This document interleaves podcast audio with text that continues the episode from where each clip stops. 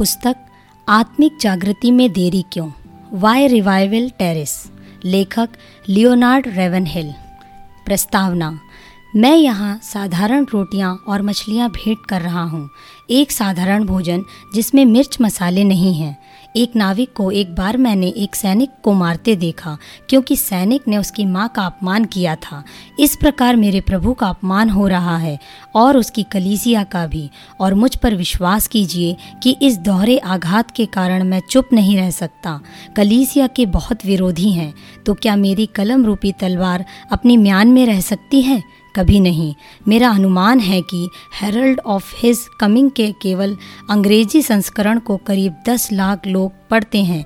इस पुस्तक के कुछ अध्याय पुराने हेरल्ड्स में छपे हैं और लाखों लोगों ने उन्हें पढ़ा है। इसके कारण ना तो मैं लज्जित हूँ, न अहंकारी। स्पेनिश, जर्मन, फ्रेंच इत्यादि भाषा में भी हेरल्ड्स छपते हैं। इतना कहना काफ़ी होगा कि अलायंस विटनेस और दूसरी पत्रिकाओं के साथ इस लेखने के द्वारा परमेश्वर को यह अच्छा जान पड़ा कि मेरे इन पांडित्य विहीन निबंधों को बहुत बहुतों के लिए आशीष का कारण बनाए। मेरी प्रार्थना है कि आप सम्मानित पाठकगण इनसे लाभ प्राप्त कर सकें। इस पुस्तक की प्राखतन लिखने के लिए मैं अपने आदरणीय मित्र और आत्मिक परामर्शदाता डॉक्टर ए डब्ल्यू टोज़र का हृदय से धन्यवादित हूँ। मूल पांडुलिपियों को सही करने और टाइप करने में श्रीमती हाइनेस और उनकी पुत्री रूथ का भी मैं आभारी हूँ। इस पुस्तक से प्राप्त धन समुद्र पारीय मिशों को, मिशनों को जाएगा। काश हम अनंत काल के मूल्यों को ध्यान में रखकर जिए। अध्याय एक संपूर्ण शक्ति के साथ पवित्र आत्मा का अभिषेक प्राप्त करो। आजकल की कलीसिया में प्रार्थना सभा का स्थान एक उपेक्षित सेविका के समान है। परमेश्वर की यह सेविका, अर्थात प्रार्थना को लोग इस कारण पसंद नहीं करते, क्योंकि वह बौद्धिकता के मोती पिरोए हुए नहीं हैं। न उसके पास कोई फलसफा है, न मनोवैज्ञानिकता से उसका कोई नाता है। वह सच्चाई, निष्कपटता और नम्रता के वस्त्र पहने हुए है, इसलिए घुटने टेकने से डरती नहीं है। प्रार्थना का दोष यह है कि वह मानसिक क्षमता से नहीं बन सकती। कहने का अर्थ यह नहीं है कि प्रार्थना मानसिक आलस्य की साथी है। इन दिनों में मानसिक क्षमता बढ़ रही है। केवल आत्मिकता ही प्रार्थना को अनुकूलित कर सकती है। उपदेशों को कोई भी व्यक्ति बनाकर प्रचार कर सकता है, जिनकी भाषा शैली उत्तम है। कहने का अर्थ यह है कि प्रचार करने के लिए उस व्यक्ति को आत्मिक होने की आवश्यकता नहीं है। याददाश्त, ज्ञान, जिज्ञासा, इसके साथ ढेर सारी पुस्तकें और आत्मविश्वास, इन सबको जोड़कर प्रचार करने के लिए मेरे भाई, इन दिनों में मंच आपके लिए हर जगह है। इस प्रकार का प्रचार मनुष्यों को प्रभावित करता है। प्रार्थना परमेश्वर को प्रभावित करती है। प्रचार समय को प्रभावित करता है, प्रार्थना अनंत काल को प्रभावित करती है। मंच हमारी योग्यताओं का प्रदर्शन स्थल बन सकता है। प्रार्थना की कोठरी योग्यताओं के प्रदर्शन का अंत है। इस अंतिम घड़ी की दुखद बात यह है कि आज हमारे मंचों पर बहुत से आत्मिक रूप से मृत व्यक्ति हैं, जो बहुत से मृत संदेश, बहुत से मृत लोगों को दे रहे हैं। ओह, कैसी भयंकर स्थिति है। सूर्य के नीचे मैंने एक अत्यंत अजीब बात देखी है, और वह यह है कि आजकल प्रचारक बिना अभिषेक उपदेश दे रहे हैं। यहाँ तक कि यह ऐसे समूहों में भी पाया जा रहा है, जो अपने को मूल सैद्धांतिक होने का दावा करते हैं। अभिषेक क्या है? मैं स्वयं इसे नहीं जानता, परंतु मैं जानता हूँ कि यह क्या नहीं है। इतना ज़रूर जानता हूँ कि किस वक्त मेरी आत्मा पर यह नहीं उतरा। बिना अभिषेक का प्रचार जीवनदायक होने के बजाय मृत्युदायक है। वह उपदेशक जिसका अभिषेक ना हुआ हो, उसका वचन मृत्यु का स्वाद देता है। वचन से जीवन प्राप्त ना होगा। जब तक कि अभिषेक उपदेशक पर नहीं है। इसलिए हे उपदेशक, अपनी संपूर्ण शक्ति के साथ अभिषेक प्राप्त कर। भाइयों, यदि हमारे पास दोगुनी आत्मिकता है तो इस युग का आधा बौद्धिक ज्ञान ही हमारे लिए पर्याप्त है। प्रचार एक आत्मिक कार्य है, जो संदेश मस्तिष्क में उत्पन्न होता है, वह अगले व्यक्ति के मस्तिष्क तक ही पहुँचता है। परंतु जो संदेश हृदय से उत्पन्न होता है, वह अगले व्यक्ति के हृदय में पहुँचता है। परमेश्वर के अधीन एक आत्मिक प्रचारक, आत्मिक चिंतन वाले लोग उत्पन्न करेगा। अभिषेक भोला कबूतर नहीं है, जो अपने पंख प्रचारक के हृदय के बाहर फड़फड़ाए, परंतु उसका पीछा करके उसे प्राप्त करना है। अभिषेक को सीखा नहीं जा सकता। इसे प्रार्थना के द्वारा पाया जाता है। यह परमेश्वर के द्वारा दिया गया वीरता का वह पुरस्कार है, जिसे उन सैनिक उपदेशकों को दिया जाता है, जो प्रार्थना में मल्ल युद्ध करके विजय प्राप्त करते हैं। मंच पर ज्ञान और हँसी प्रचार, मज़ाक प्रचार करके विजय नहीं प्राप्त होती, परंतु यह प्रार्थना की कोठरी में प्राप्त प्राप्त होती है। मंच पर प्रचारक के कदम पड़ने के पहले ही यह या तो प्राप्त हो जाती है या हार में बदल जाती है। अभिषेक डायनामाइट की तरह है। यह ना तो विषप के हाथ रखने के द्वारा प्राप्त होता है और ना ही किसी अभिषिक्त को जेल में डालने से लुप्त होता है। अभिषेक धीरे धीरे रिस कर पूरे जीवन में फैल जाता है और जीवन को मधुर और सौभ्य बनाता है। जब बौद्धिक तर्क और मानव उत्साह की आग पत्थर जैसे हृदय को खोलने में असमर्थ हो जाते हैं, वहाँ अभिषेक समर्थ होता है। आजकल चर्च भवन बनाने का कैसा उत्साह है?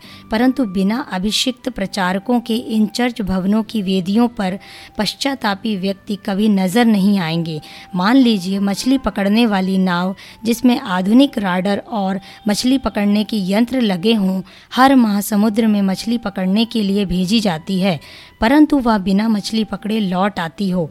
इस प्रकार खाली लौट आने का क्या बहाना हो सकता है?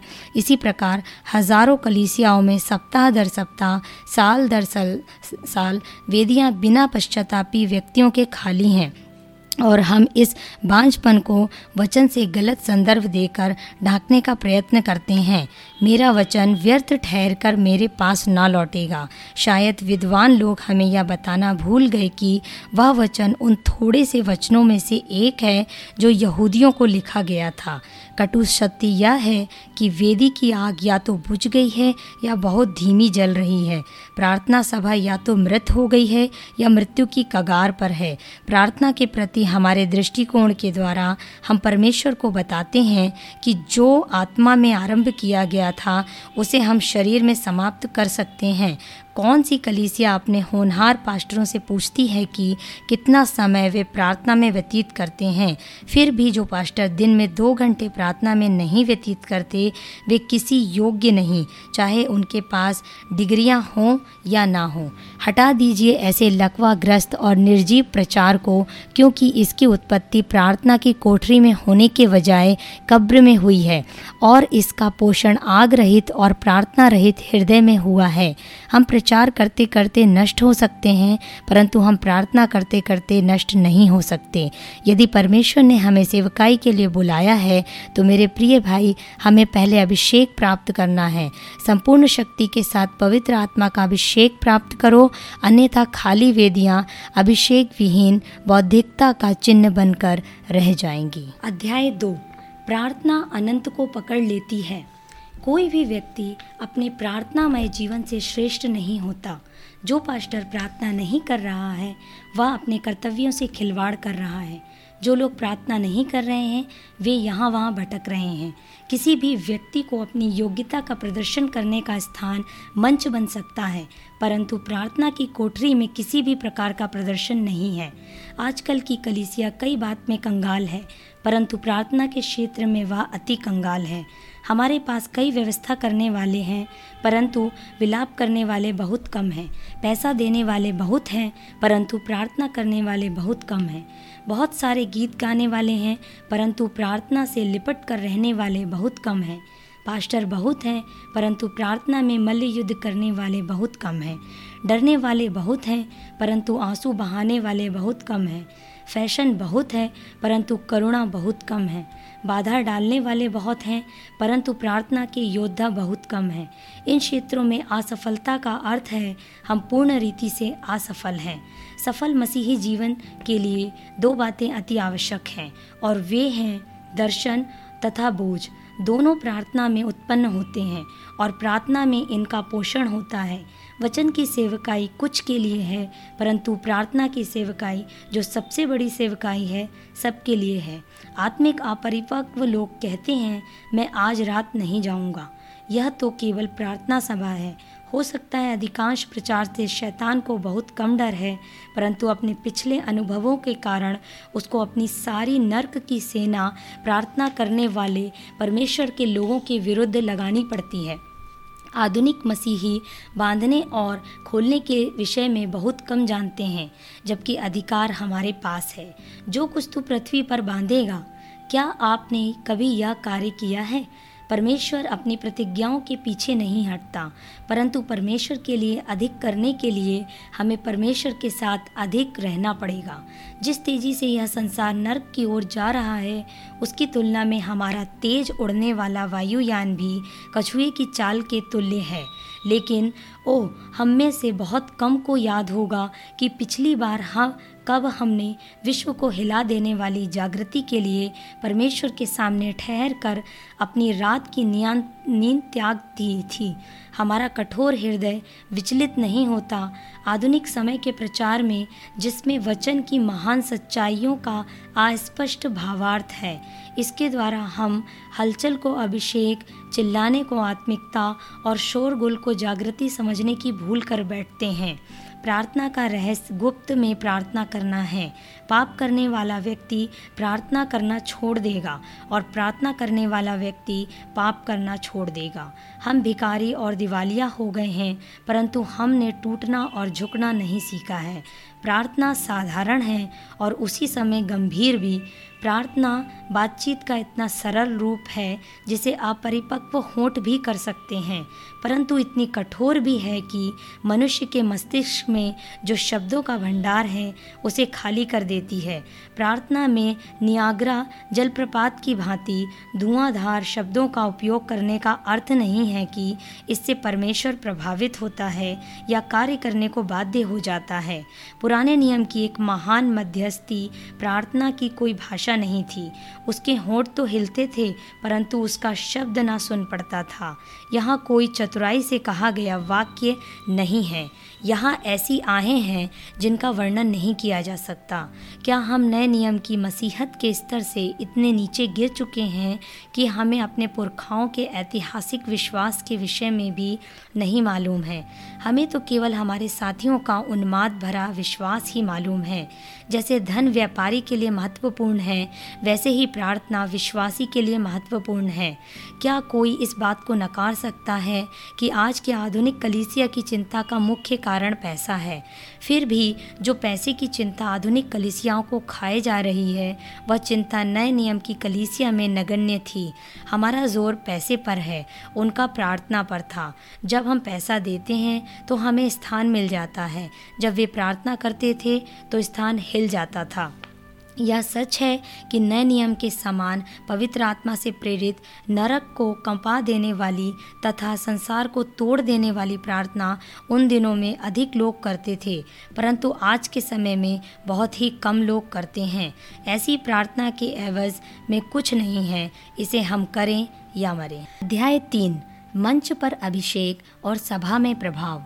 जब कोई मनुष्य कई वर्षों की मसीही रूढ़ीवादिता में चलने के बाद अचानक आत्मिक बातों के लिए जागृत हो जाए, प्रभु के युद्ध के लिए तैयार हो जाए और साथ ही साथ उसे खोए हुए व्यक्तियों को बचाने के लिए अत्यधिक उत्साह हो जाए तो इसका एक निश्चित कारण होगा।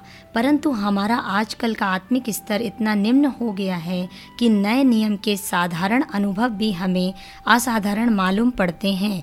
इस उत्साही व्यक्ति का, जिसका हमने वर्णन किया, रहस्य यह है कि उसने याकूब की तरह परमेश्वर से मल्ल युद्ध किया है और पवित्र आत्मा के द्वारा मज़बूत किया गया है। सफल मसीही जीवन के लिए दो महत्वपूर्ण बातें अनिवार्य हैं और वे हैं दर्शन तथा बोझ। इन लोगों को आलोचनाओं के पर्वतों से और शैतानी विरोधों से लड़ते हुए भी मसीह की सलीब को क्रूरता के निवास स्थान के बीच रखना पड़ता है। ऐसा क्यों? क्योंकि उन्होंने एक दर्शन और बोझ प्राप्त किया है। अब कुछ लोग हम लोगों को यह चेतावनी दे सकते हैं कि हम लोग इतना स्वर्गीय चिंतन से भरे हुए हैं कि अब पृथ्वी के किसी योग्य नहीं रहे। भाइयों, विश्वासियों की यह पीढ़ी इस मनोग्रंथि से पीड़ित नहीं है, किंतु यह एक कटु व अंतरात्मा को हिला देने वाला सत्य है कि हम इतने संस्कारी हो गए हैं कि अब स्वर्ग के किसी काम के योग्य ही नहीं रहे। मित्रों, यदि आप आत्माओं को जीतने में उतने ही निपुण होते, जितने कि अपने व्यवसाय को विकसित करने में हैं तो आप अवश्य ही शैतान के लिए संकट खड़ा कर देते होते। किंतु इसके विपरीत, यदि आप अपने व्यवसाय में उतने ही कमज़ोर होते, जितने आत्माओं को जीतने में तो आप खाने के लिए भीख मांग रहे होते। जॉर्ज डीकन ने अनेक वर्षों पूर्व एक उत्तम आत्मिक तर्क मेरे मन में गढ़ दिया था। वह यह था, यदि दर्शन बिना कार्य है तो वह काल्पनिक है। यदि कार्य बिना दर्शन के है तो वह मात्र नीरस श्रम है। पर यदि कार्य दर्शन के साथ है तो इसका करने वाला सच्चा मसीही सेवक है। उज्जिया की मृत्यु पश्चात यशाया को दर्शन प्राप्त हुआ। संभवतः आपके रास्ते में कोई व्यक्ति है जो आपको प्रभु का पूर्ण दर्शन प्राप्त करने में रुकावट डाल रहा हो। आत्मिक उन्नति की एक कीमत अदा करनी पड़ती है और कभी कभी तो यह यंत्रणा देने वाली भी हो सकती है। क्या आप ऐसे कीमती दर्शन को पाने के लिए तैयार हैं, जिसमें शायद अपने दोस्त को खोना पड़े या अपने व्यवसाय को? आत्म क्रांति की कीमत में कोई छूट नहीं हो सकती। यदि आप मात्र उद्धार, पवित्रता व संतुष्टि प्राप्त करना चाहते हैं तो परमेश्वर के युद्ध में आपका कोई स्थान नहीं है। यशाया का दर्शन तीन आयाम में था। यशाया के छठवें अध्याय की एक से नौ आयतें ध्यान से पढ़ें। पांचवी आयत में हाय शब्द पाप अंगीकार को दर्शाता है। सातवीं आयत में देख शब्द शुद्ध करने को दर्शाता है। व नौवीं आयत में जा शब्द कार्य सौंपने को दर्शाता है। यह एक ऊपर का स्वर्गीय दर्शन था। इसमें उसने प्रभु को देखा। यह एक आंतरिक दर्शन था। इसमें उसने अपने अंदर देखा। यह एक बाहरी दर्शन था। इसमें उसने संसार को देखा। यह ऊंचाई का दर्शन था, क्योंकि उसने परमेश्वर को ऊँचा उठा हुआ देखा। यह गहराई का दर्शन था, क्योंकि उसने अपने हृदय के गुप्त स्थानों को देखा। तथा यह चौड़ाई का दर्शन था, क्योंकि उसने संसार को देखा। यह पवित्रता का दर्शन था। मेरे प्रिय मित्रों, विश्वासियों की इस पीढ़ी को परमेश्वर की पूर्ण पवित्रता का दर्शन कितना आवश्यक है। नार, नारकीयता का दर्शन मैं अभागा हूँ, अशुद्ध हूँ, निराशवादी पिता का दर्शन इन शब्दों में निहित है। हमारी ओर से कौन जाएगा? इस समय में, जब आम कलीसिया के लोग प्रार्थना से अधिक पदोन्नति के विषय में जानते हैं तथा वे इस स्पर्धा को बढ़ाने के कारण समर्पण को भूल गए हैं, साथ ही धर्म को बढ़ाने के स्थान पर अपनी ही वृद्धि देखते हैं, इस त्रियामी दर्शन की सख्त आवश्यकता है। जहाँ दर्शन नहीं, वहाँ आत्माएँ नाश होती हैं। जहाँ लोगों के लिए करुणा नहीं, वहाँ कलीसिया भी नष्ट हो जाती है। चाहे उस कलीसिया में कितने ही लोग क्यों ना हों। एक विश्व प्रसिद्ध प्रचारक जो परमेश्वर द्वारा पिछले कई वर्षों से सही आत्मिक जागृति हेतु कार्य में लाया जा रहा है। ने लेखक को बताया कि उसे भी इसी प्रकार के एक त्रियामी दर्शन का आभास हुआ था। जब वह यह बता रहा था, मुझे उसके चेहरे पर छाया हुआ वह अत्यंत गंभीर आत्मिक भय अभी भी याद है, क्योंकि उस समय वह जान नहीं पाया कि जो कुछ वह देख रहा है, वह एक स्वप्न है या परमेश्वर के द्वारा दी गई ज्ञान ज्ञान दृष्टि, तथा वह यह भी नहीं जान पाया था कि वह उस समय इसी देह में था या आत्मिक तौर से किसी दूसरी जगह ले जाया गया था। लेकिन उसने स्पष्ट देखा कि जैसे एक विशाल भीड़ है, जिसमें अनगिनत मनुष्य हैं, तथा वह भीड़ एक अतः कुंड में आग से घिरी हुई है और इस ब्रह्मांड के पागल खाने में जिसे नरक कहते हैं कैद है। इस दर्शन के बाद वह प्रचारक वैसा नहीं रहा जैसा वह पहले था, और वह वैसा रह भी कैसे सकता था? क्या परमेश्वर ऐसा हृदय विदारक दृश्य हमको दिखा सकता है?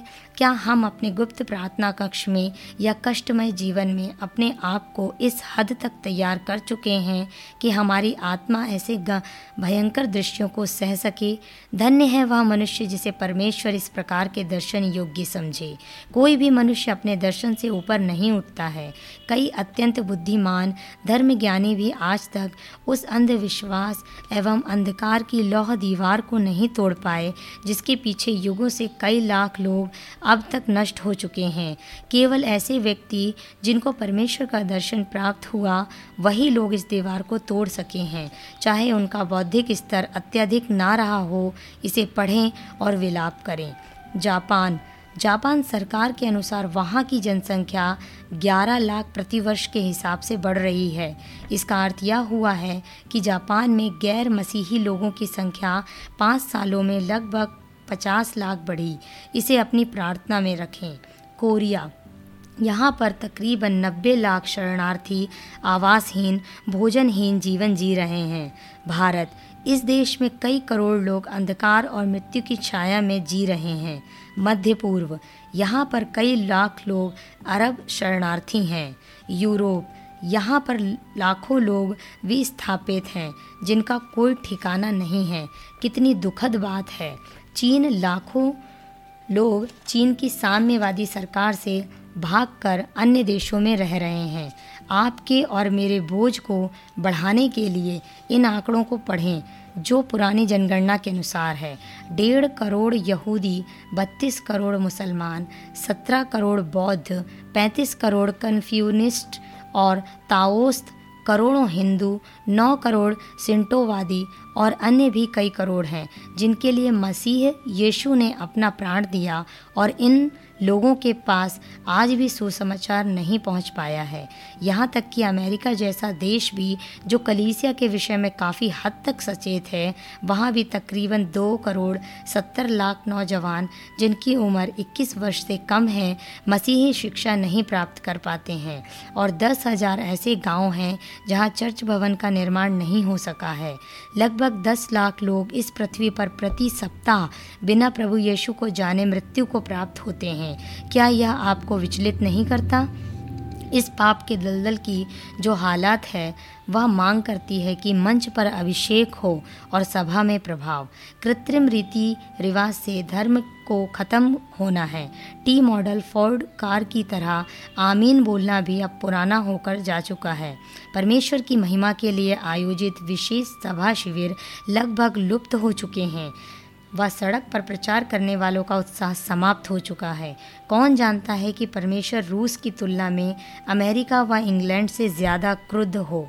ज़रा विचार कीजिए, रूस में ऐसे कई लाख लोग हैं जिन्होंने ना ही सुसमाचार सुना है, ना ही बाइबल देखी है और ना ही आकाशवाणी से प्रसारित परमेश्वर का शुभ संदेश सुना है। यदि वे सुने होते तो वे भी चर्च जा सकते थे। हमारी यह बार बार की की गई प्रार्थना की पापी को नर्क का दर्शन प्राप्त हो, शायद गलत होगा। उसके विपरीत उसे कलवरी के क्रूस का दर्शन प्राप्त हो, तथा अपने तड़पते हुए मुक्तिदाता को देख सके, जो उससे विनती कर रहा हो कि पश्चाताप करो, क्योंकि कलवरी के बाद मृत्यु क्यों? साल्वेशन आर्मी के विलियम बूथ ने कहा, यदि वे वैसा कर पाते तो अपने सैनिकों को 24 घंटे नर्क के ऊपर लटका कर उनका प्रशिक्षण पूर्ण कराते, ताकि वह लोग उसके अनंत काल के क्लेश को देख सकें। मूल सिद्धांतवादी लोगों को इस प्रकार के भयावह दर्शन देखने की फिर से आवश्यकता है। फिर फिर से आवश्यकता है और शब्द आडंबर वाले प्रचारक को इसकी अति आवश्यकता है। चार्ली पीस नाम का एक अपराधी था। उसे ना ही परमेश्वर और ना ही मनुष्य का कोई कानून अपने वश में रख सका। अंत में वह कानून की पकड़ में आ गया और उसे सजाए मौत दी गई। उस दिन जब इंग्लैंड में स्थित आरमले की जेल में उसे मृत्यु दंड दिया जाने वाला था, मृत्यु के पूर्व उसे कुछ देर तक चलने के लिए बोला गया।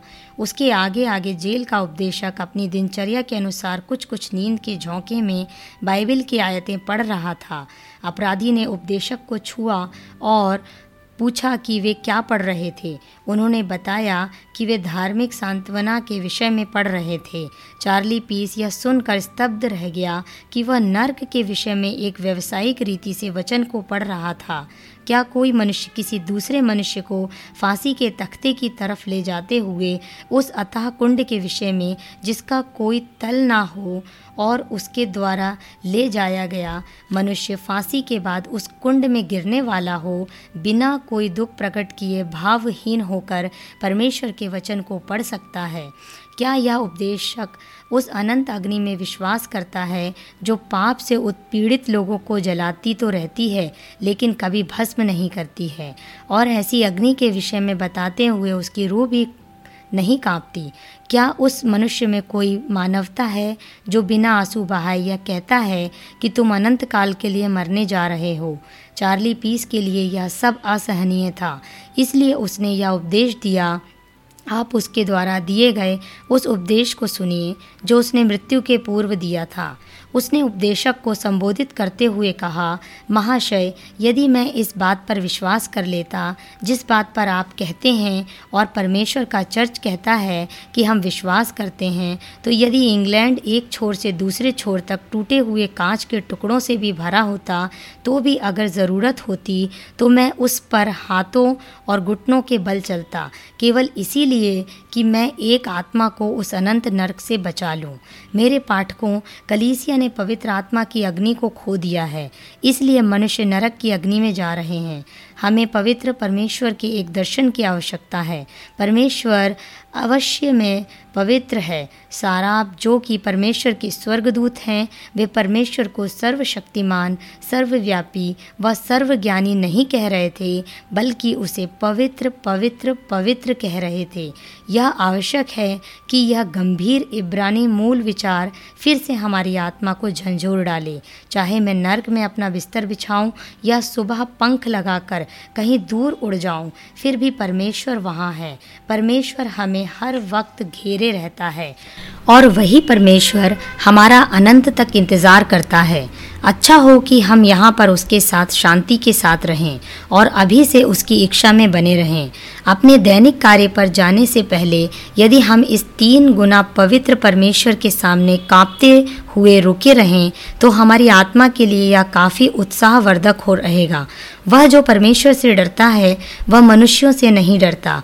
वह जो परमेश्वर के सामने झुकता है, वह किसी भी परिस्थिति में खड़ा रहता है। उस पवित्र परमेश्वर की एक झलक लेने के बाद हम अपने आप को उसके सर्वव्यापीपन के कारण उसके अधीन कर देते हैं। उसके सर्वशक्तिमान होने के कारण काँप जाते हैं, तथा इसके सर्वज्ञाता होने के कारण निरुत्तर हो जाते हैं, और इस प्रकार उसकी पवित्रता से हम अत्यंत गंभीर हो जाते हैं। उसकी पवित्रता हमारी पवित्रता हो जाती है। पवित्रता की शिक्षा के साथ साथ अपवित्र जीवन इस समय के विनाश का कारण है।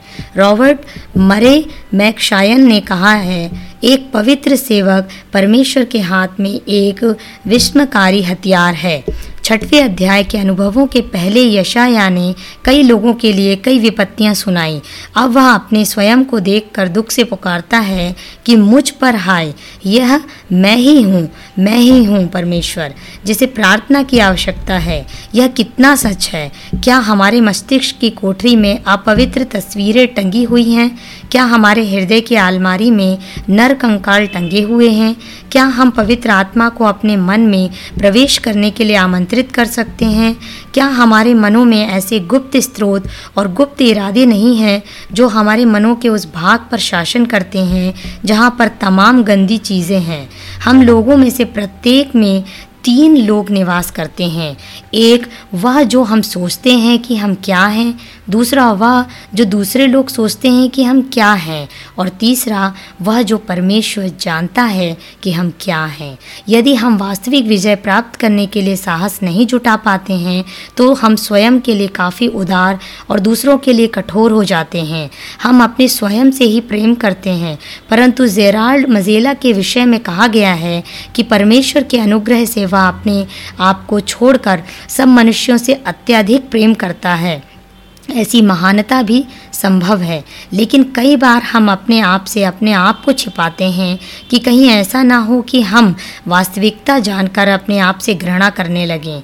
आइए हम अपने परमेश्वर को अपने अंदर आमंत्रित करें कि वह अपनी खोजने वाली दृष्टि से हमारे अंदर निहित, भ्रष्ट, घृणित, कलंकित और बदबूदार अहम को खोजकर हम पर प्रकट करें। हम इस अहम को चीर कर अपने आप से अलग कर लें और उसे क्रूस पर इस तरह से चढ़ाएँ कि हम भविष्य में कभी पाप के दासत्व में ना रह सकें। रोमियो छः का छः हम अपने अंदर के पापों को कुछ कम कर उचित नहीं ठहरा सकते हैं। जैसे कि हम दूसरों के लिए कह देते हैं कि उसका गुस्सा काफ़ी तेज़ है और उसी समय हम अपने गुस्से को न्याय संगत ठहराते हैं। या मेरा चिड़चिड़ापन मेरे उत्तेजित होने का कारण है, या वह लालची है और मैं तो केवल अपने व्यवसाय को बढ़ा रहा हूँ। वह हटी है, लेकिन मैं अपनी धारणाओं का कायल हूँ। वह घमंडी है, परंतु मेरी रुचि बहुत ऊँची चीज़ों में है। दरअसल हमारे पास हर आकार का ढक्कन है और उसे हम जिस तरह अपनी गलती को ढांपने के लिए उपयोग में लाना चाहते हैं, उसी तरह उपयोग में लाते हैं। परंतु आत्मा ना तो हमें छोड़ेगा और ना ही धोखा देगा। यदि हम उसकी अचूक सूक्ष्म परीक्षा के सामने अपने आप को खोल दें, प्रभु यीशु ने एक अंधे से पूछा, तू क्या चाहता है कि मैं तेरे लिए करूँ? अंधे ने उससे कहा, हे रब्बी, यह कि मैं देखने लगूं। मरकुस, दसवा अध्याय, इक्यावन वचन। आइए, हम भी परमेश्वर से स्वर्गीय दृष्टि, आंतरिक दृष्टि व बाह्य दृष्टि के लिए प्रार्थना करें। तभी हम यशाया की तरह, जब ऊपर देखेंगे तो प्रभु का उसका सारी पवित्रता से दर्शन करेंगे।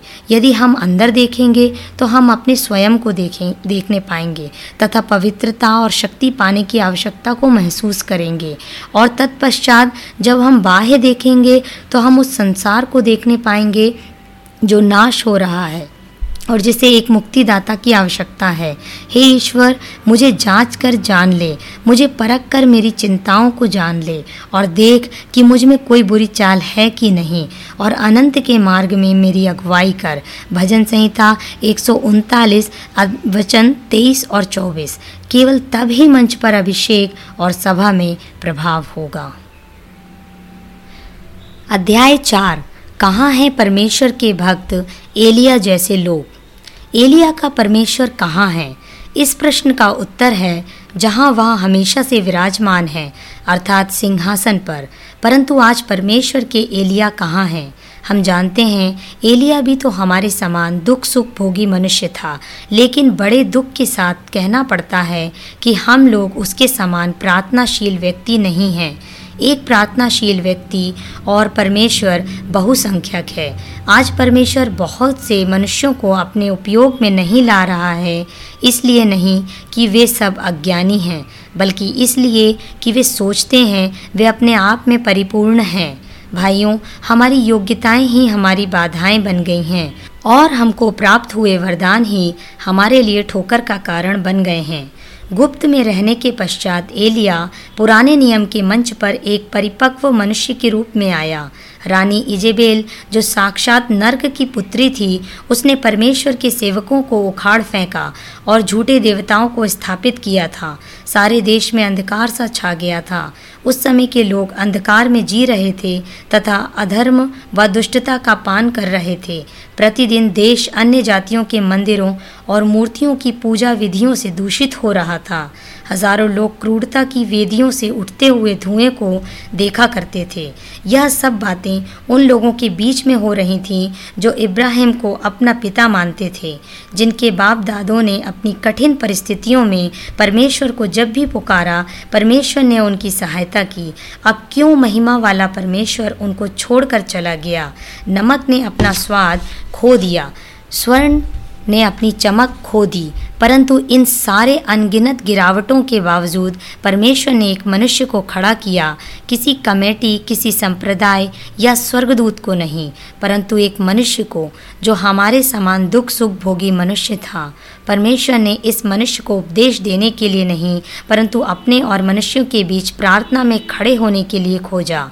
अब्राहम के समान अब एलिया भी परमेश्वर के सामने खड़ा हुआ। इसलिए धन्य पवित्र आत्मा ने एलिया के विषय में महत्वपूर्ण शब्द लिखे। उसने गिड़गिड़ा कर प्रार्थना की। कोई व्यक्ति मनुष्यों के लिए एवं परमेश्वर के लिए इससे ज़्यादा नहीं कर सकता। यदि आज की कलीसिया में जितने सलाह देने वाले हैं, उतने संताप करने वाले होते तो एक वर्ष के अंदर जागृति आ जाती। ऐसी प्रार्थना करने वाले लोग हमारे राष्ट्र के हितकारी हैं। एलिया भी ऐसा ही था। उसने एक आवाज़ सुनी, एक दर्शन प्राप्त किया, परमेश्वर की शक्ति का रसा स्वादन किया। उसने दुश्मन को नापा और परमेश्वर के सहयोग से विजय प्राप्त की। इस संबंध में उसे कितने आँसू बहाने पड़े। कैसी कैसी यातनाएँ उसकी आत्मा को सहनी पड़ी। कितनी आहें उसने भरी। यह सब बातें परमेश्वर की पुस्तक में लिखी गई हैं। इन बातों से गुजरने के बाद एलिया परमेश्वर के एक अकाट्य भविष्यवक्ता के रूप में प्रकट हुआ। वह परमेश्वर के मन को जानता था, इसलिए एक मनुष्य होकर भी उसने उस राष्ट्र को हिला दिया और प्रकृति के स्वाभाविक नियम को भी बदल दिया। आकाश को केवल एक शब्द से बंद करके यह गंभीर व्यक्ति गिलाद के पहाड़ के समान अडिग खड़ा रहा। विश्वास की कुंजी के द्वारा जो हर ताले में लग जाती है, एलिया ने आकाश को बंद कर दिया और कुंजी को अपनी जेब में रख लिया और आहाब राजा को थरथरा दिया। यह वास्तव में अद्भुत है, जब परमेश्वर एक मनुष्य को पकड़ता है, लेकिन यह और भी अद्भुत बात है, जब वह मनुष्य परमेश्वर को पकड़ता है, जब परमेश्वर का भक्त आत्मा में दुख से कराहता है तो परमेश्वर कहता है, मुझे छोड़ दे। हम एलिया जैसे कठिन कार्यों को तो करना चाहते हैं, परंतु उसकी तरह कठिन परिस्थितियों से गुजरना नहीं चाहते। भाइयों, यदि हम परमेश्वर के कार्य को परमेश्वर के तरीके से, परमेश्वर के समय से और परमेश्वर की सामर्थ्य से करें तो हमें परमेश्वर की आशीष प्राप्त होगी। और शैतान का श्राप जब परमेश्वर स्वर्ग की खिड़कियों को हम लोगों को आशीषित करने के लिए खोलता है, उसी समय शैतान भी नर्क के द्वार हम लोगों को नष्ट करने के लिए खोलता है। परमेश्वर की मुस्कुराहट का अर्थ है शैतान का क्रोध। उपदेशक कई व्यक्तियों की सहायता करेगा और नुकसान किसी को भी नहीं पहुंचाएगा। परंतु एक भविष्यवक्ता अपनी बातों से तमाम व्यक्तियों के हृदयों को झिंझोर डालता है और कुछ व्यक्तियों को क्रोधित बना देता है। उपदेशक भीड़ के साथ चलता है, भविष्यवक्ता उसके विपरीत चलता है। एक ऐसा व्यक्ति जो स्वच्छंद है और परमेश्वर के द्वारा सामर्थ्य से पूरित है, वह एक देशद्रोही मान लिया जाता है। क्योंकि वह राष्ट्र के पाप के विरोध बोलता है। ऐसा इसलिए है क्योंकि उसकी जीव एक दोधारी तलवार के समान होती है। वह व्यक्ति असंतुलित कहा जाता है क्योंकि उसके विचार जनमत के विरोध होते हैं। एक उपदेशक का हर जगह स्वागत होता है, परंतु भविष्यवक्ता लोगों के क्रोध का शिकार हो जाता है। ओ मेरे उपदेशक भाइयों, हम अपने पुराने विश्वासी भाइयों, मिशनरियों, शहीदों, सुधारकों जैसे लूथर, बनियन, वेस्ली, ऑक्सबरी इत्यादि को प्यार करते हैं। हम उनकी जीवन गाथाओं को लिखते हैं, उनकी यादों को सम्मानित करते हैं। उनकी कब्रों पर स्मृति स्तंभ खड़ा करते हैं तथा उनके वाक्यों को मढ़वा कर रखते हैं। हम उनको अपने जीवनों में ढालने के अलावा सब कुछ करते हैं। हम उनके खून की आखिरी बूंद तक को, अर्थात उनके द्वारा किए गए सारे त्याग को याद करते हैं, परंतु अपने खून की एक बूंद के लिए सतर्क रहते हैं। योहन्ना बपतिस्मा देने वाले ने ठीक ही किया कि छः महीने तक जेल जाने से अपने आप को बचाए रखा। वह और एलिया आज की इन आधुनिक सड़कों पर प्रचार करने निकलें तो छः सप्ताह भी नहीं कर सकते। उन्हें या तो जेल या पागल खाने भेज दिया जाएगा, क्योंकि उन्होंने लोगों को पाप के विरुद्ध सावधान किया और अपने संदेश में कोई मिलावट नहीं की। शत्रु बाढ़ की तरह अंदर घुस आया है। क्या ऐसा आत्मा से भरा हुआ कोई संदेश वाहक नहीं है जो परमेश्वर के द्वारा दिए गए हथियार एवं कवच से सुसज्जित होकर इन शक्तियों के विरुद्ध आवाज़ उठाए? केवल प्रार्थना का स्थान ही एकमात्र वह स्थान है जो हृदय को प्रेम में और आँखों को दर्शन में रखेगा। एलिया भूकंपमय हृदय और गरजती आवाज़ के साथ ऐसे ही समय में देश के लिए आया। सारे विश्व में सुसमाचार प्रचार के लिए आज तमाम प्रकार की कठिनाइयाँ हैं, परंतु एक दृढ़ व्यक्ति इस कठिनाइयों के मध्य से रास्ता निकाल लेता है। क्या ऐसी कोई नदी है जिसे आप पार नहीं कर सकते? क्या ऐसा कोई पर्वत है जिसके आर पार आप सुरंग नहीं खोज सकते? परमेश्वर असंभव को भी संभव बना सकता है और वह उन सारे कार्यों को कर सकता है जिसे अन्य कोई भी शक्ति नहीं कर सकती। इन सारी चीज़ों के लिए आपको एक भारी कीमत चुकानी पड़ेगी, क्योंकि परमेश्वर हमारे साथ साझेदारी में काम नहीं करना चाहता, बल्कि वह अपना आधिपत्य चाहता है। एलिया परमेश्वर के साथ रहता था, उसने राष्ट्र में व्याप्त पाप को परमेश्वर के नज़रिए से देखा। वह परमेश्वर के समान ही पाप से दुखी हुआ, तथा परमेश्वर के समान ही पाप के विरुद्ध आवाज़ उठाई। वह अपनी प्रार्थना में खेदित था तथा इस पृथ्वी से बुराई को दूर करने के लिए इच्छुक था। उसके उपदेश चिकनी चुपड़ी बातों से युक्त नहीं थे। उसकी भाव युक्त प्रार्थना एवं उपदेश से लोग प्रभावित थे तथा उसके शब्द मनुष्यों के हृदयों को भेद देते थे। ठीक उसी प्रकार जैसा पिघला हुआ धातु उनकी देह को भेदता। लेकिन मनुष्य की गति यहोवा की ओर से दृढ़ होती है। भजन संहिता अध्याय सैंतीस, वचन तेईस। परमेश्वर ने एलिया से कहा, छिप जा, और फिर कहा, अपने आप को दिखा। यह गलत होगा कि हम अपने आप को छिपाएँ, जब हमें परमेश्वर के लिए राजाओं को डांटना पड़े। यह गलत होगा कि हम प्रचार करें, जब आत्मा हमें बुला रहा हो, कि हम परमेश्वर के सम्मुख ठहरें। हमें दाऊद से यह सीखना चाहिए हे मेरे मन, परमेश्वर के सामने चुपचाप रहे।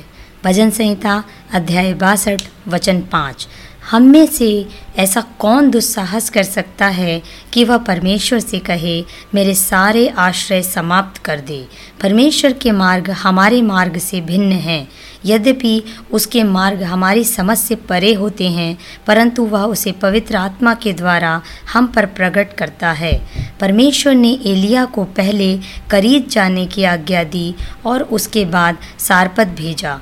क्या इन जगहों में परमेश्वर ने उसे किसी बड़े पाँच सितारा होटल में रुकने के लिए कहा? नहीं। नहीं परमेश्वर ने अपने इस भविष्यवक्ता तथा धार्मिक उपदेशक को एक गरीब विधवा के घर में रुकने की आज्ञा दी। बाद में करमेल पर्वत पर एलिया की प्रार्थना एक सर्वोत्तम संक्षिप्त प्रार्थना थी, हे यहोवा, मेरी सुन कि ये लोग जान लें कि यहोवा तू ही परमेश्वर है और तू ही उनका मन लौटा ले आता है। पहला राजा, अध्याय 18 वचन सैंतीस। ई एम बाउंड्स ने ठीक ही कहा है कि जनसाधारण के बीच की गई संक्षिप्त सामर्थी प्रार्थना, लंबी तथा गुप्त मध्यस्थी प्रार्थना का प्रतिफल है। एलिया ने मूर्ति पूजक याजकों को नष्ट करने के लिए या इज़राइल के बलवाइयों को भस्म करने हेतु आकाश से बिजली गिराने के लिए प्रार्थना नहीं की। परंतु यह कि परमेश्वर की महिमा और सामर्थ्य प्रकट हो। हम अपनी कठिनाइयों में परमेश्वर की सहायता करने का प्रयत्न करते हैं। हम याद करें कि किस प्रकार अब्राहम ने इस प्रकार का प्रयत्न किया था और इसका परिणाम आज तक पृथ्वी पर दिखाई देता है। इसके विपरीत एलिया ने परमेश्वर के लिए कार्य कठिन कर दिया। उसने आग मांगी, परंतु उसने वेदी के बलिदान को पानी से भिगो दिया। हमारी प्रार्थना में ऐसे पवित्र साहस को परमेश्वर चाहता है। मुझसे मांग और जाति जाति के लोगों को तेरी संपत्ति होने के लिए और दूर दूर देशों को तेरी निज भूमि बनने के लिए दे दूँगा। भजन संहिता अध्याय दो, वचन आठ। ओ सेवकाई करने वाले मेरे भाइयों, हम अपनी अधिकांश प्रार्थनाओं में केवल परमेश्वर को सलाह देते हैं। हमारी प्रार्थना का रंग महत्वाकांक्षा के कारण उड़ जाता है। यह महत्वाकांक्षा या तो हमारे लिए होती है, या हमारे चर्च के लिए। ऐसे विचारों को नाश कर दो। हमारा निशाना परमेश्वर होना चाहिए। यह उसकी प्रतिष्ठा है, जो कलंकित हो रही है। उसके प्रिय पुत्र की अवहेलना हो रही है। उसकी व्यवस्था तोड़ी जा रही है। उसका नाम अशुद्ध किया जा रहा है। उसकी पुस्तक त्यागी जा रही है। उसका भवन सामाजिक कार्यों का सकर्ष बना दिया गया है। क्या परमेश्वर अपने लोगों के साथ अत्यधिक धैर्य नहीं रखता जब वे प्रार्थना कर रहे होते हैं?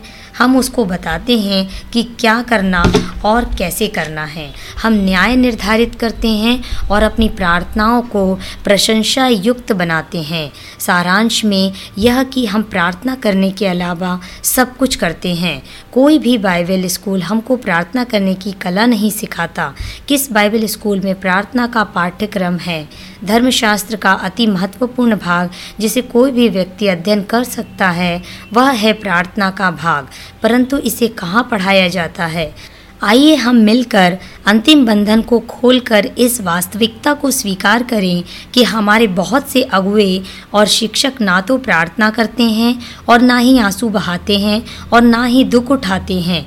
जिस विषय को वे जानते ही नहीं, क्या क्या उसको वे पढ़ा सकते हैं? वह मनुष्य जो परमेश्वर के निर्देश में विश्वासियों को प्रार्थनाशील बना सके, वही इस संसार में पुनर्जागृति ला सकता है। ऐसी जागृति जिसे आज तक संसार ने नहीं जाना। परमेश्वर हमारी विनती और समझ से कहीं अधिक काम कर सकता है। आज परमेश्वर की समस्या साम्यवाद नहीं है। ना ही रोमनवाद, ना ही उदारवाद, ना ही आधुनिकतावाद, बल्कि उसकी समस्या मृत मूल सिद्धांतवाद है। अध्याय पाँच, अस्थियों के ढेर में पुनर्जागरण।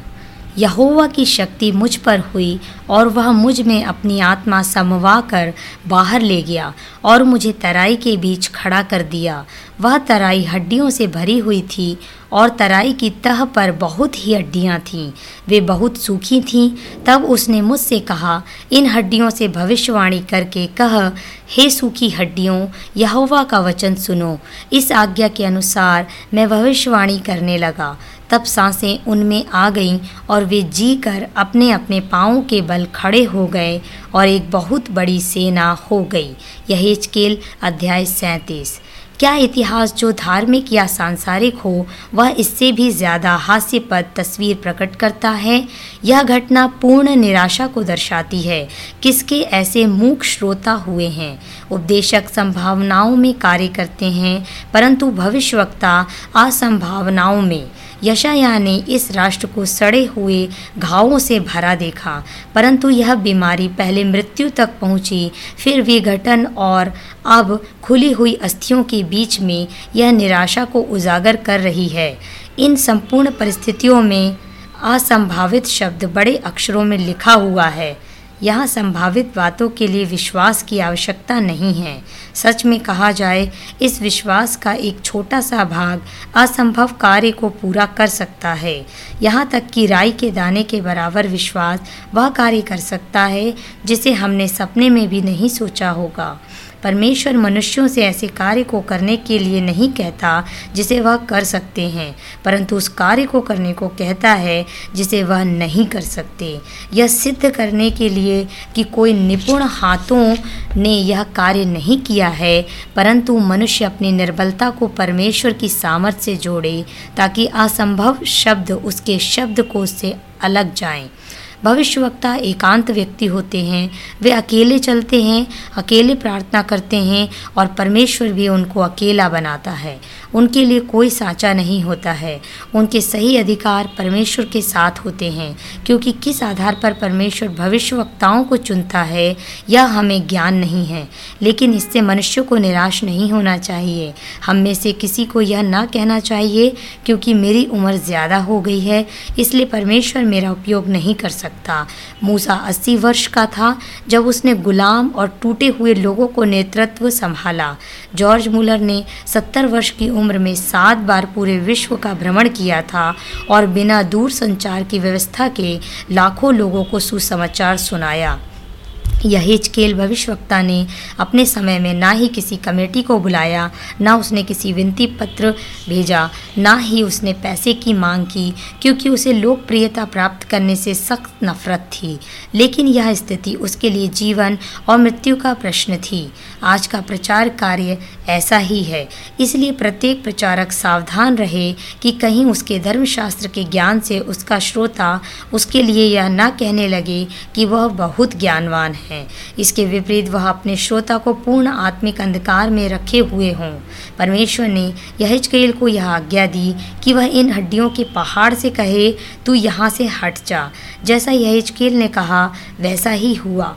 यहाँ श्राप था, क्या उसके पास इलाज था? यहाँ मृत्यु थी, क्या वह जीवन ला सकता था? यह कोई शिक्षा की घोषणा नहीं थी? प्रिय विश्वासियों, सुनिए। संसार सुसमाचार की नई परिभाषा के लिए नहीं ठहरा हुआ है, परंतु सुसमाचार की सामर्थ्य का नया प्रदर्शन चाहता है। राजनैतिक असफलताओं, नैतिक पतन और आत्मिक असफलताओं के दिनों में कहाँ हैं वे लोग जिनके पास शिक्षा नहीं, परंतु विश्वास है? दुनिया के आंकड़े यह सिद्ध कर रहे हैं कि आज संसार की स्थिति कितनी बिगड़ चुकी है। इस नष्ट करने वाली बाढ़ को रोकने वाली दीवारें ढह चुकी हैं और इन गंदी लहरों ने इस पीढ़ी को डुबा दिया है। ऐसी स्थिति में हमारे पास शिक्षा की अधिकता हो गई है, जबकि यह सारा संसार, बीमारी, दुख पाप और व्यविचार में सराबोर है। इस क्रूर क्षण में सारा विश्व अंधकार में सो रहा है और कलीसिया ज्योति में सो रही है।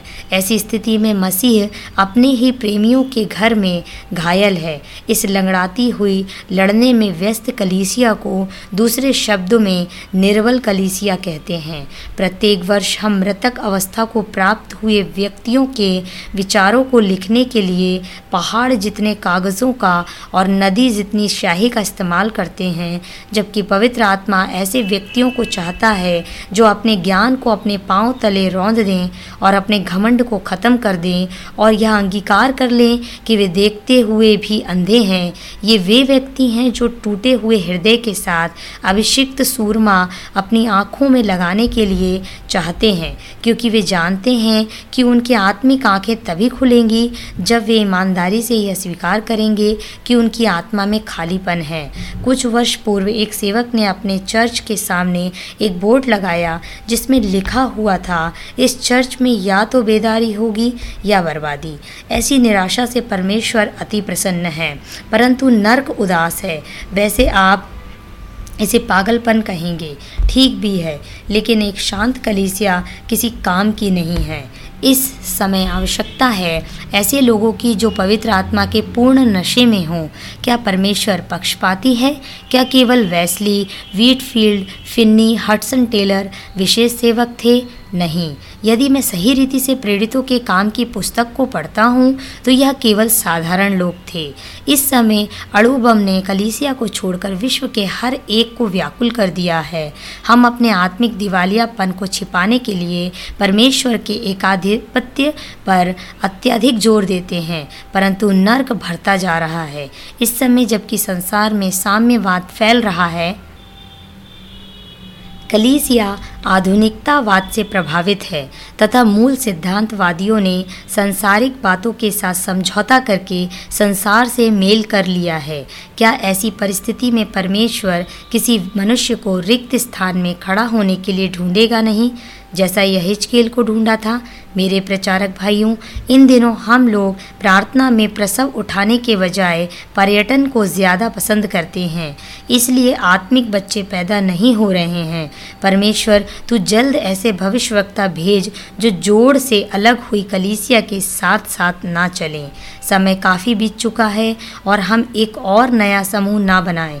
परमेश्वर एलिया जैसे भविष्यवक्ताओं को इसी समय इस संसार की अभिव्यक्ति एवं दुष्टता के विरुद्ध चाहे वह राजनैतिक या धर्म के झूठे आडंबरों से लिप्त हो, एक अंतिम युद्ध लड़ने के लिए तैयार कर रहा है। पवित्र आत्मा द्वारा संचालित अंतिम जागृति उस दाखरस की तरह होगी, जो संप्रदायवाद की सूखी मशकों को फाड़ देगी। हालेलुया। कृपया ध्यान दें यह हिचकेल वह व्यक्ति था, जिसे पवित्र आत्मा की अगुवाई प्राप्त थी।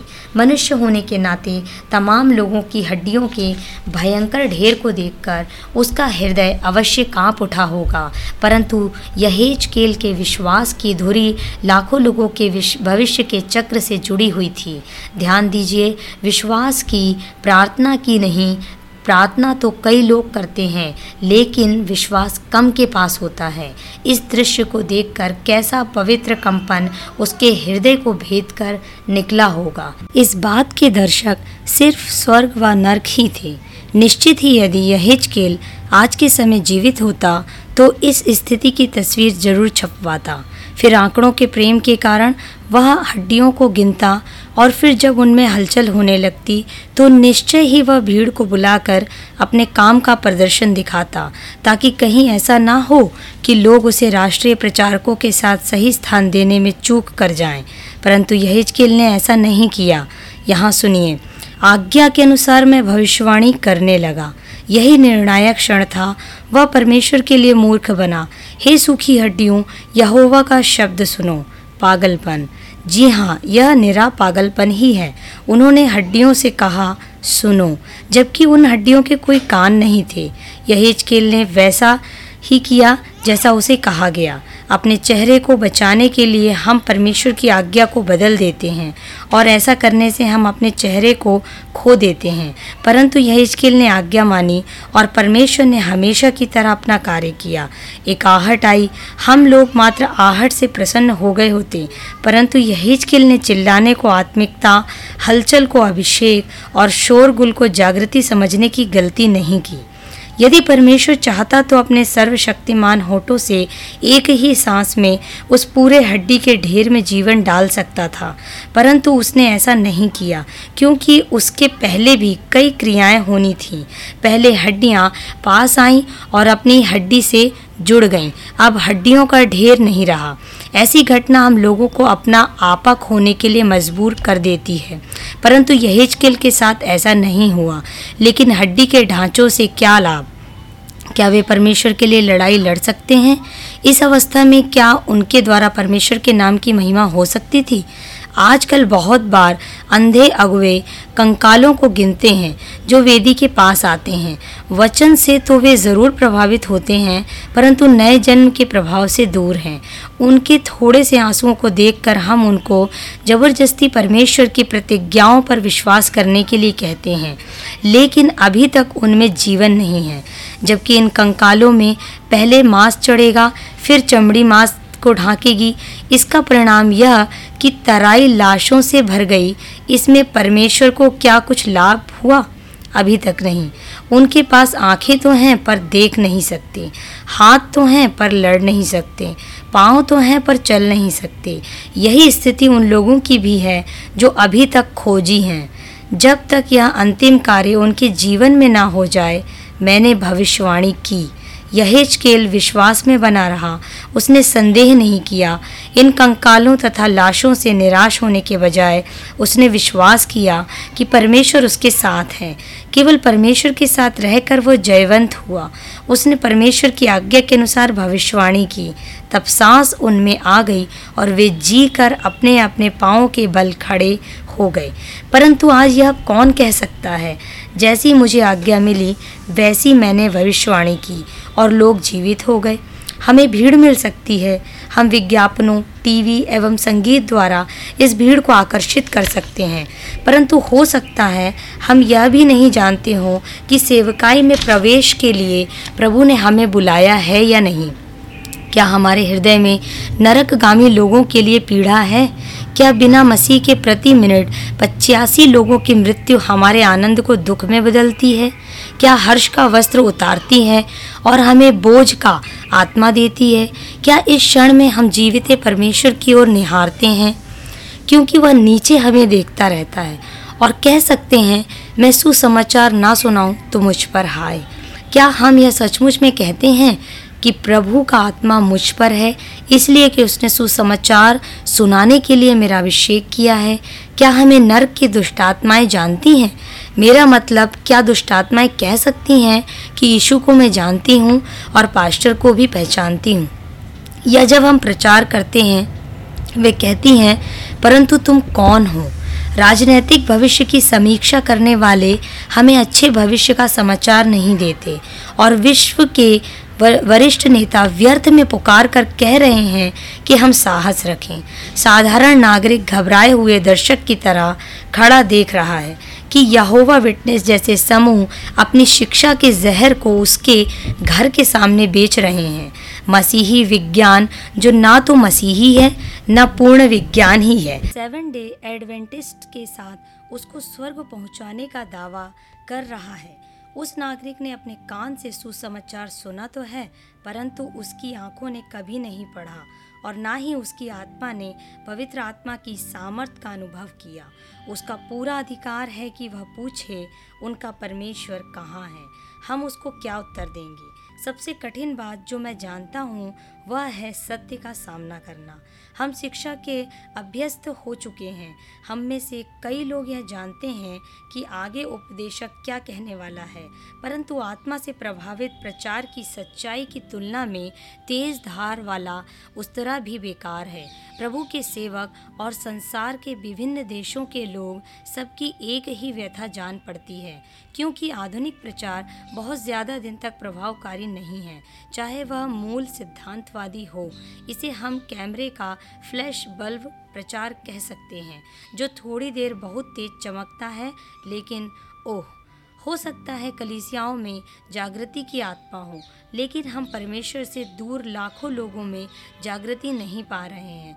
हमारी बड़ी बड़ी सुसमाचार सभाओं में, विशेष रेलगाड़ियों में भर कर लोग आते हैं। यह वे लोग होते हैं जो विश्वासी हैं या चर्च जाते हैं, परंतु हमें साल्वेशन आर्मी के संस्थापक, जनरल बूथ जैसे व्यक्ति की आवश्यकता है जो भटके हुए लोगों को सुसमाचार सुनाए। पुराने संत गाया करते थे। धन्य है वे मनुष्य, जिनके हृदय टूटे हुए हैं, जो पाप के लिए पूरे अंतर मन से विलाप करते हैं। यहाँ पर तीन महत्वपूर्ण मुद्दे हैं, हृदय, पाप तथा विलाप। पहली बात यह है, परमेश्वर टूटे व पिसे मन को तुच्छ नहीं जानता। वास्तविकता तो यह है कि परमेश्वर केवल टूटी हुई वस्तुओं का उपयोग करता है। उदाहरण के लिए, प्रभु यीशु मसीह ने उस लड़के से रोटी ली और उसे तोड़ी और उसके पश्चात ही वे भीड़ को खिला सके। जब इत्र वाला संगमरमर का पात्र टूटा, तभी उसकी सुगंध घर में फैली और बाद में सारे विश्व में भी। यीशु ने कहा, यह मेरी देह है जो तुम्हारे लिए तोड़ी जाती है। यदि ऐसे मार्ग से प्रभु होकर गए हैं तो क्या इस मार्ग में शिष्य को नहीं जाना चाहिए? अपने जीवन को बचाने के प्रयत्न में न केवल हम उसे खो देते हैं, बल्कि दूसरे लोगों को भी खो देते हैं। दूसरी महत्वपूर्ण बात है विलाप करना। यर्मिया ने पुकारा, भला होता कि मेरा सिर जल ही जल और मेरी आँखें आंसुओं का सोता होती और भजन संहिता का लेखक कहता है, मेरी आँखों से जल की धारा बहती रहती है। प्यारे भाइयों, हमारी आँखें सूखी हैं क्योंकि हमारे हृदय सूखे हैं। आज हम ऐसे समय में जी रहे हैं जहाँ हमें दया के बिना ही धार्मिकता प्राप्त हो जाती है, जो कि अत्यंत विचित्र बात है। जब साल्वेशन आर्मी के कुछ सेवकों ने विलियम बूथ को लिखकर बताया कि आत्मिक जागृति के लिए उनके सारे प्रयत्न असफल रहे तो इसका उन्होंने एक संक्षिप्त उत्तर दिया। आँसू बहा कर देखिए। उन्होंने वैसा ही किया और सफलता प्राप्त की। बाइबल स्कूलों में आंसुओं के विषय में कोई शिक्षा नहीं दी जाती। वास्तव में तो यह सिखाया भी नहीं जा सकता है, क्योंकि इसे पवित्र आत्मा ही सिखा सकता है। और एक प्रचारक, चाहे वह कितनी डिग्रियाँ या डॉक्टरेट की उपाधियों से लदा हो, उसने कुछ प्राप्त नहीं किया। यदि उसने इस वर्तमान समय के पापमय वातावरण से दुखी होना न जाना हो। डेविड लिविंगस्टोन की सतत पुकार थी कि हे प्रभु, इस संसार के पाप के घाव कब शुद्ध होंगे। परंतु क्या हम प्रार्थना बोझ व विलाप के साथ करते हैं। क्या हमारी शोक भरी प्रार्थनाओं के द्वारा हमारी तकियाएँ आंसुओं से भीग जाती हैं? जैसी जॉन वेल्च की होती थी। विद्वान एंड्रू बोनार एक शनिवार के दिन अपने घर की दूसरी मंजिल पर जब लेटे थे, तब वहाँ से उन्होंने नीचे सड़क पर उन लोगों को देखा जो शराब की दुकान व सिनेमा घर से लौट रहे थे। उनको देखकर उन्हें अत्यंत दुख हुआ और वे व्यथित होकर कहने लगे, आह, वे नाश हो रहे हैं, वे नाश हो रहे हैं। हे मेरे भाइयों, हमने मसीह को इस प्रकार नहीं जाना है। हम में से कई लोग आँसू रहित, करुणा रहित व बिना आत्माओं को जीते हुए प्रचार को जानते हैं और इसे ही लोग परमेश्वर की सेवकाई की संज्ञा देते हैं। तीसरी बात, विलाप के विषय में। पवित्र आत्मा के अनुसार मूर्ख इसे ठट्टों में उड़ाते हैं। ऐसा मूर्ख ही कर सकते हैं। कलीसिया के कुछ शिक्षकों ने पापों का वर्गीकरण किया है और सात भयंकर पाप बताए हैं। हम जानते हैं कि वे लोग गलत हैं, क्योंकि सभी पाप भयंकर हैं। यह सात पाप, वह गर्व है, जिसमें से सत्तर बार के सत्तर लाख गुना पाप जन्म लेते हैं। यह उस एक दैत्य के सात सिर हैं जो अत्यंत तीव्र गति से इस युग को निगल रहा है। सुख सुविधा के नशे में डूबे जवान का हम सामना कर रहे हैं, जिसको परमेश्वर की जरा भी चिंता नहीं है। मिथ्या बौद्धिक ज्ञान से भरपूर आत्मिक बातों के प्रति अपनी उपजाई हुई उदासीनता से अपने को उन्होंने अवरोधक कर लिया है। बड़े दुख की बात है कि वह नैतिकता के मान आदर्शों को हवा में उड़ाते हैं। यह एक हास्यपद बात होगी। यदि कोई अभिनेत्री जो कम कपड़े पहनने के लिए मशहूर हो, अपनी ही फ़िल्म का प्रीमियर शो देखने से इसलिए इनकार करे क्योंकि उसमें अश्लील दृश्य थे, जबकि ऐसे दृश्यों की भयंकर मांग रहती है और इसलिए ये बनाए भी जाते हैं। यूनान की एक प्रसिद्ध पौराणिक कथा है, जिसमें एपियंस देश का राजा एजियस अपने मवेशियों की बहुलता के लिए प्रसिद्ध था। उसके पास बारह सफ़ेद बैल थे, जो हेलियोस देवता के लिए पवित्र किए गए थे। कई वर्षों तक इन बैलों की पशुशाला को साफ़ नहीं किया गया था। फिर यूरिथियस ने यह कार्य हेरेकल्स को सौंपा कि वह एक ही दिन में संपूर्ण पशुशाला को साफ़ करे। हेरेकल्स ने यह कार्य एल्फियोस व पेनियोस नामक दो नदियों की जल धाराओं की दिशा को बदलकर पशुशाला के बीच से ऐसा बहाया कि वर्षों की गंदगी एक दिन में साफ़ हो गई। हम मसीही भी अपने अपने घुटनों पर आ जाएँ, अपने व्यक्तिगत व अंतर्राष्ट्रीय पापों को धर्म ज्ञान के गुलाब जल के छिड़काव से पवित्र करने की मूर्खता से दूर रहें। इस दुर्गंध के विरुद्ध प्रार्थना में आंसुओं की महान नदियों को एवं अभिषिक्त प्रचार को बहने दीजिए जब तक सब दुर्गंध साफ़ ना हो जाए।